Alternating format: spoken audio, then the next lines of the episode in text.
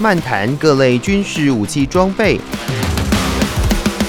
掌握热门国防科技新知。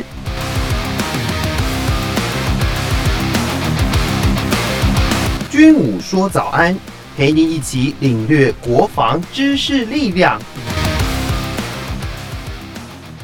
听众朋友，大家好，欢迎收听《军武说早安》，我是景瑜。我们的特别来宾是《全球防卫杂志》的采访主任陈国民先生，国民哥好。大家好，各位听众大家好。今天首先要跟大家分享的军事新闻，第一个是军文网站 Alert Five 在六月二十八号哦报道了乌俄冲突引发了各国的国防工业对于远程打击的兴趣哦。那这个欧洲飞弹的大厂。MBDA 在日前举行的柏林航展当中呢，就特别展出了联合火力支援飞弹，它的英文缩写是 JFS-M 的陆射版本，希望能够争取市场的青睐。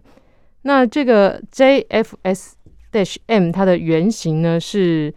MBDA 研发的，它是要用在搭配欧陆第六代战机，叫做未来空战系统哦。那呃，未来空战系统里面的这个内容呢，我们请国民哥来跟大家解说。呃，我们要这样来看呢，其实、嗯、呃，新武器的研发哈，说真的，在近十年之内哈比较少见哈，因为对呃外界哈没有像哈之前呃美苏哈冷战那样讲。那第二点哈，区域冲突的话呢，用不到很多这个所谓高阶的武器哈，所以其实。呃，很多的新进的武器哦，它一定会冠上一个哦，比如说未来什么什么，未来什么什么。那让大家想象，对对，就是说啊，future 啊，未来什么啊，比如说未来呃联合啊轻型战术轮车系统啦，或者未来空战系统等等。它前面哈第一个开头英文已经叫 F。那我们这样子来看啊，这个新闻哦，说真的是蛮蛮奇特的啊，就是说有哈，居然呢是由哈这个欧欧洲国家来研制哈这个相关的飞弹，然后然后去。啊，搭配哦，这个美系的系统。那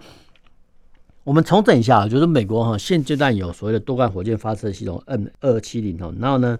它可以换装哈两枚陆军战术飞弹 ATACMS 哦。那高机动性炮兵火箭哦，就我们叫海马斯 HIMARS 哦，呃，这个是哈美国哈目前我们叫炮兵火箭哦用的两大系统哦。但是呢，没想到哈这个新闻是说，哎，欧洲国家哈研发哈这个飞弹呢。啊，居然可以装载在哈美国的载台上哦。我们讲白一点哈，就是说美国的这个多管火箭发射车哦，这个叫载台哦，英文叫 vehicle。那呃，载台的话可能是履带式的啊，比如说像 M 二七零啊这种履带式的甲车啊，或是说轮车，我们刚才讲过的叫海马，我们叫海俗称海马式啊。那英文来讲就叫所谓的 HIMAS 就高机动炮兵火箭哈。那这个是轮车哦，那。只是说哈，这上面搭载的我火火箭发射箱哦，是一箱还是两箱？那那通常来讲哈，一箱哈可以装一枚飞弹。那如果说呃像多管火箭它可以装两箱的话呢，它就可以换装哈两枚哈陆军战术飞弹哦。这个是呃所谓哈之前哈美国在利用哈这个所谓的地面载具哦，在发射呃飞弹时候的样态哈。那当然哈，当然从地面上发射的哈这个飞弹哦，它。不太可能是所谓弹道飞弹哦。第一个哈，因为呃这些飞弹载台车的体积哦太小了。那基本上来讲，我们刚才讲过了哈，这个所谓的呃多管火箭发射车啊，或者说高机动性炮兵火箭哈轮型甲车，它基本上来讲就是发射巡弋飞弹哈比较快哈比较快。那当然哈，当然有些人说这个陆军战术飞弹是弹道飞弹啊。不过哈，不过就性价比来看哈，就是说第一个。呃，弹道飞弹其实不是我们想象的打得这么精准哦。哦，这个是一个重要的观念。所谓重要的观念就是说，呃，弹道飞弹呢，你要打到哈大气层，然后落下来哈，能不能精准哈？比如说它的射程哈，比如说呃两千五百公里哈，能不能从 A 地发射哈到 B 地，然后飞行了两千五百公里之后呢，呃，精确的命中目标哦。换句话来讲哈，这可能哦牵涉到哦该国的工艺问题。好，这是第一点。那第二点的话呢，因为呃人类哈呃惧怕哈核子战争，所以其实目前呃从一九四五年哈八月到现在，好像没有一个国家哈刻意的哈在敌方的领土上投资哦这个所谓核子弹。哦，所以其实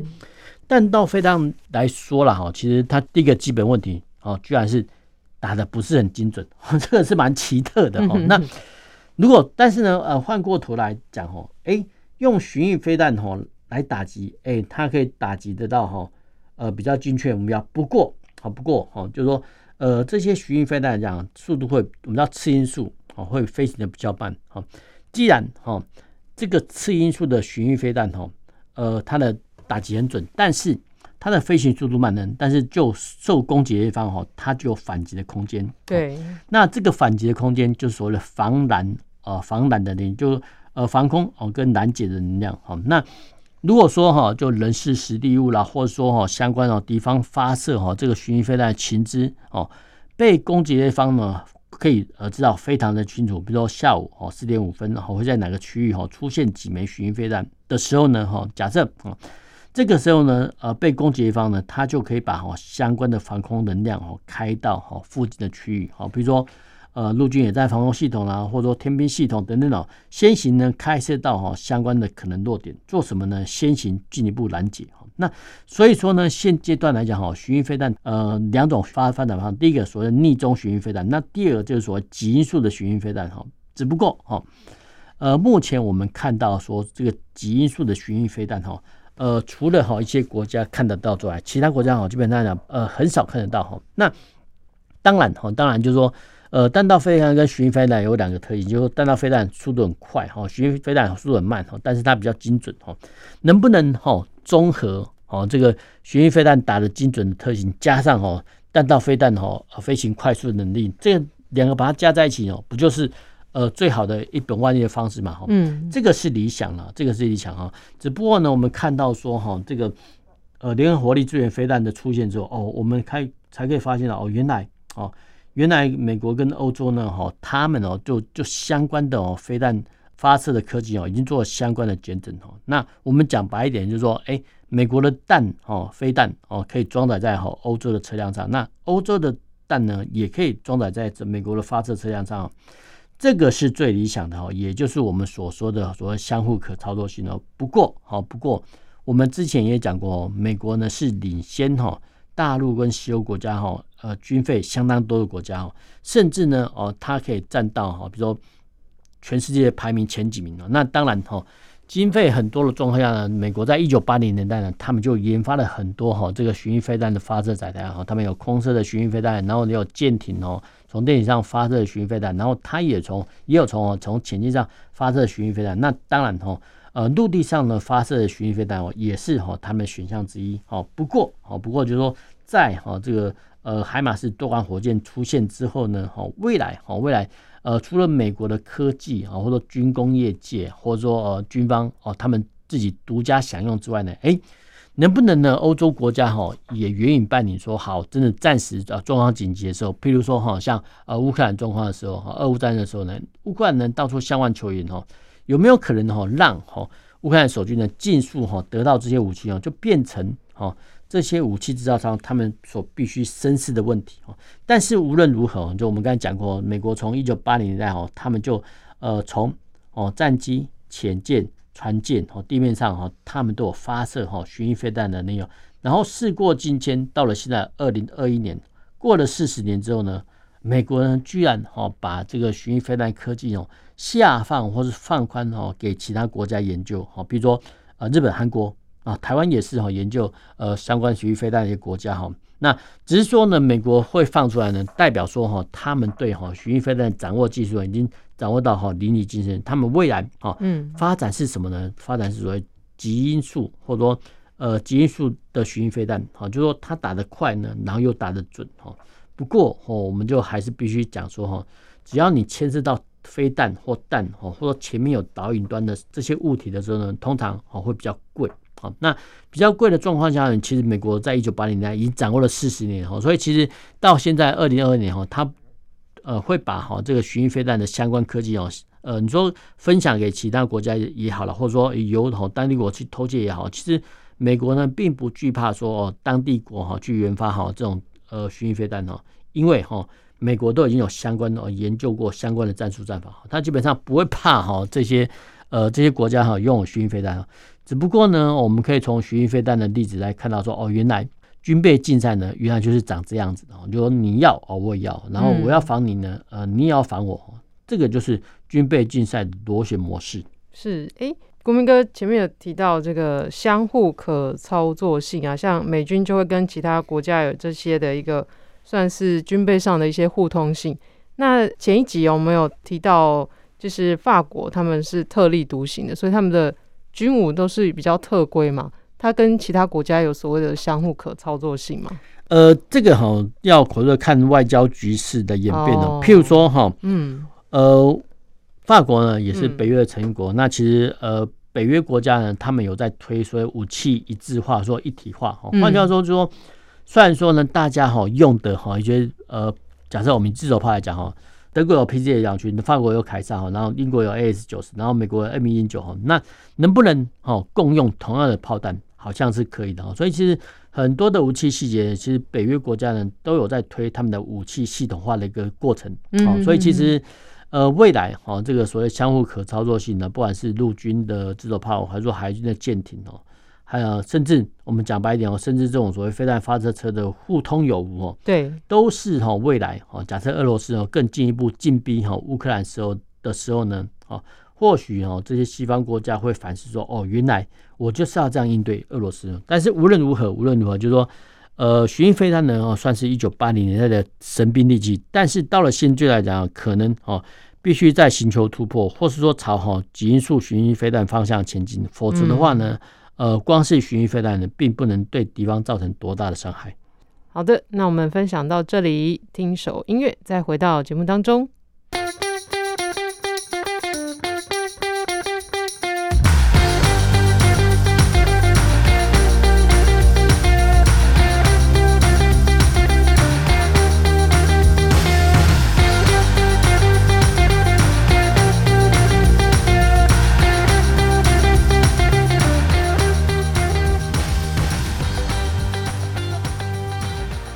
回到军武说早安，继续要跟大家分享的这个军事新闻是，美国空军日前宣布了，他们跟 Lift Airborne Technologies 公司签署合约哦，要委托研发新一代的飞行头盔。那新头盔除了会采用多种高科技的材料，也呢会第一次的将女性空勤人员的头型尺寸要纳入设计的需求。呃，要降低操作负担的同时，也要大幅的提升这个舒适性。那它会有什么样新的呃研发的特色要跟大家介绍呢？呃，我要先讲一个重点哦，就是说呃，人类哈从事从飞行以来哈，说的不过一百多年哈，那人类哈在从事飞行的时候，当然是利用器具哈，然后建造哈这个不管是从以前的三翼机、双翼机啊，到现代呃一次大战、二次大战所谓全金属单翼机，然后。过渡到喷射战机哦，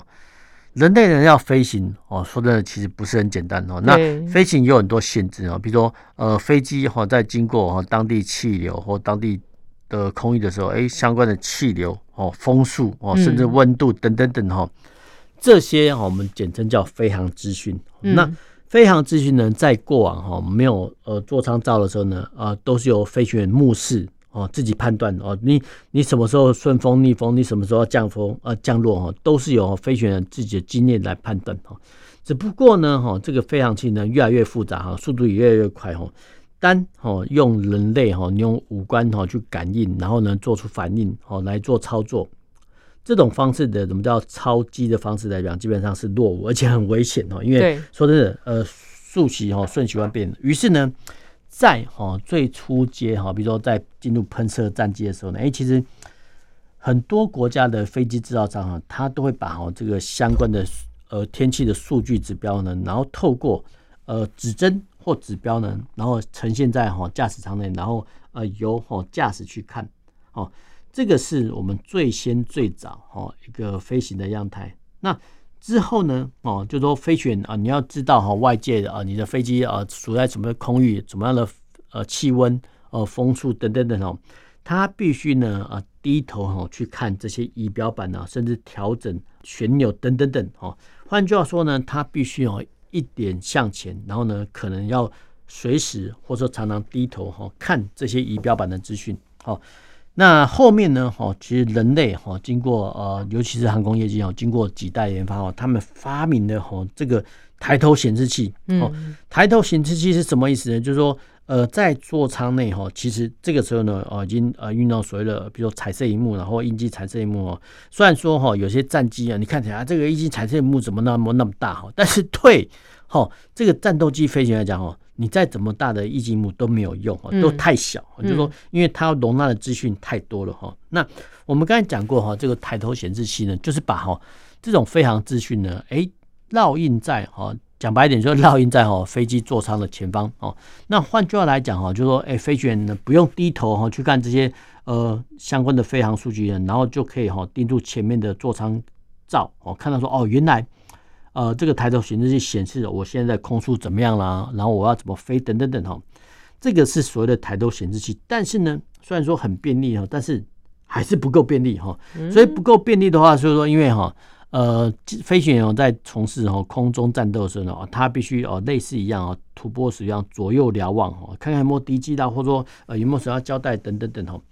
这个是哈这个抬头显示器的坏处。于是。人类呢，经过呃一些工艺的发展哈，居然发展这个所谓的呃飞行头盔。对，那飞行头盔的话，简单的说哈，就是说飞行头盔内所显示的飞行数据呢，就是呃飞行员所必须得到的飞行资讯哦。那有些人会说啊，你用抬头显示器已经很好了，为什么还要做这个呃飞行头盔，然后让哈这个资讯整合在里面哈，然后让飞行员哦迅速反应？那我们只能这样说啦。飞行员哈，他们的飞行哦，在交火过程中或交战的过程中，他们是用呃用毫秒计或是微秒计哈，因为这个谁我们讲白一点说，谁先反应过来，哦谁比较占优了。因为比如说以我们呃两岸来讲哈，大家用的战机哦，它的世代比差不多都是一样哈。那你你受的训练好像也是跟我差不多一样，然后你天哥的武器啊，虽然说你是二系或者中制，然后我是美系或是欧制等等等哈。这些武器的选择哈，大概哈也都是呃两边略显相等。那为什么呢？台湾能够胜出哦？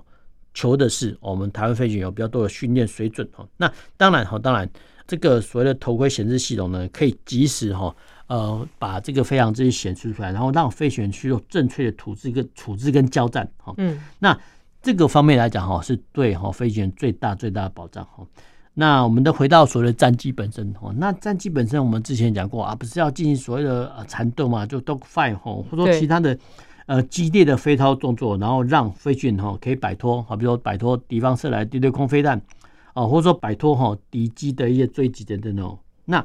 这个时候呢，飞官哈在这种所谓的激烈的哦飞操动作下呢，哦，他可能哈真的只有。不到几秒之间，可能是毫秒之间就要必须做抉择。那做抉择之后呢？啊，因为事出突然哦，那没想到哈，这些头盔呢就会撞到哈这个玻璃舱罩的一些周边地区哦。所以其实呃，我们不要小看哈这个呃飞行头盔哦。你说把这个飞行头盔啊上面塞一些数据进去就好了吗？其实不是 这么简单哦。说真的，这不是这么简单的，我们蛮奇特的哈，就是说。呃，我们刚才讲过哈，就飞行员在做这种高机，我们叫飞操动作的时候呢，哎，其实偶尔哈，这个叫颈肩的部位哈，它必须哈跟随头盔来移动。那头盔来移动的话啊，虽然说我们刚才讲过哈，已经呃现在的飞行资讯已经整合到然后啊，让飞行员佩戴飞行头盔哦，就可以呃了解哈相关的资讯。但是哈，就哈一般常人来说哈，初始的一些呃飞行头盔啊，它基本上呢还是属于比较笨重。好，那。呃，长久期期待下来哈，其实啊，飞行员的颈肩哦相关的部位其实容易受到受伤。好，那有没有可能哈，科技也好研发哈这个飞行头盔哈，呃量小质精或质轻哦，但是它又能发挥功用？这当然是可以哦。我说你就说，当哦一个国家或其他国家或其他联合国家要投入多少经费呢，去研发哈下一代的头盔哈？这个哈就值得大家去商量的哈，因为哈你可能需要头盔，我可能不要飞行头盔哈。那我只能说哦，我只能说哈，现阶段来讲，不管是美军或者台湾哈，你要飞哈这种战斗机哈，你除了哈除了做呃相关的室内模拟器之外呢，最好哈最好你能够哈熟悉哦新一代呃飞行头盔怎么运作哈。那这个是哈呃我们要空军呃宿命论哈，所以宿命论就是说。当吼敌方在调整战备的时候呢，哎，其实我方吼也必须调整的相关的战备来应应嘛。哦，那当然这个牵涉到投入的经费有多少哈。只不过呢，目前业界的发展是说哈，飞行头盔哈，它是朝着哈短小轻薄哈，但是又耐用。然后呢，我们刚才也讲过哈，因为男女的头型，男性军官跟女性军官头型不一样哈，所以有没有可能哦，未来哈克制化部分哈这些若干的飞行头盔哈，给飞行员来使用？我觉得哈，这是一个不错的发展，因为哈，你总不能哈叫男性哦，我们要头颅的宽度啊，可能比呃女性一般的头颅宽度来的宽哈。嗯，你硬要用哈这个男性军官的飞行的位哈去哈让呃女飞官戴哈，这个就说真的有点不伦不类。但是无论如何，无论如何，就是最理想的状况是说，哎，美国的飞行员哦，他除了一架战机外，一一个人飞专呢，他最好有他的一些呃飞行头盔在哈。因为这个以后呢，比的可能不是呃飞行员的呃飞机数量哦，可能还是比的是说，哎，你有几点飞行头盔，然后外界呢就可以推导出哦，原来哦，你下一代的战机有有几架啊是会用到这个飞行头盔。那这个虽然说是所谓的军事透明化，但是无论如何哈，就说飞行头盔呢，它会朝哈普及化哦跟性能哈越来越多功能的方向来前进。那以上是飞行头盔的一个简单的介绍。那像这样子的话，是不是以量身定做打造这个飞行头盔来是最好的？呃，量身定做有它的麻烦，嗯、所以量身定做啊，不管是比如说降落伞、求生的器具啦，哈、嗯，或者说呃这个飞行头盔哈，你要哈做刻制化，当然是可以。不过哈，就是说呃，飞行员哈在每一个单位哈，第一个会轮替，那第二个就是说。这些刻制化的产品，每一件如果说要都要手工的手工制作的话，我说呃要找一点相关的配合的话啊，其实会浪费哈很多的一些公堂。那最好最好是我们叫人机亏哈都有哈，这个是非常理想的状况，但是不容易达成哈。那我们之前只讨论说啊，人机比人机比啊，就说呃飞机有了，但是人不够。那未来我们可能必须考虑说，哎，飞行头盔够不够？那没想到说哦，飞行头盔居然是变成必备的一些飞行的。必要的配件哦，说真的，这个也是超乎呃外界想说啊，不就是一顶类似我们的安全帽的头盔吗？怎么有那么多的学问？没有错，它就是有那么多学问，而且还很贵哦。所以其实我觉得啦，未来哈不只是比的哈这个所谓的军机的架次、飞行员的人数，甚至哈这种飞行头盔的数目，都可以哈拿来做哈检证哈一个国家空军军事实力的一个象征。的确，这个飞行头盔真的没有那么简单哦，绝对不是你的像一顶安全帽这样子简单而已。那刚刚国民哥在解释一些像呃抬头显示器啦、飞航资讯的时候，在解说的同时呢，也会让我想到就是诶，捍卫战士独行侠这个电影里面，呃，阿汤哥啊跟一些飞官他们在飞战机的一些情景哦。那真的就是战机里头有满满的一些仪表板啦、仪表跟这些呃整个飞航的资讯，真的是当一个飞官真的非常的不容易。好的，今天的军武说早安就跟大家分享到这里，我们下周再见喽，拜拜。拜拜。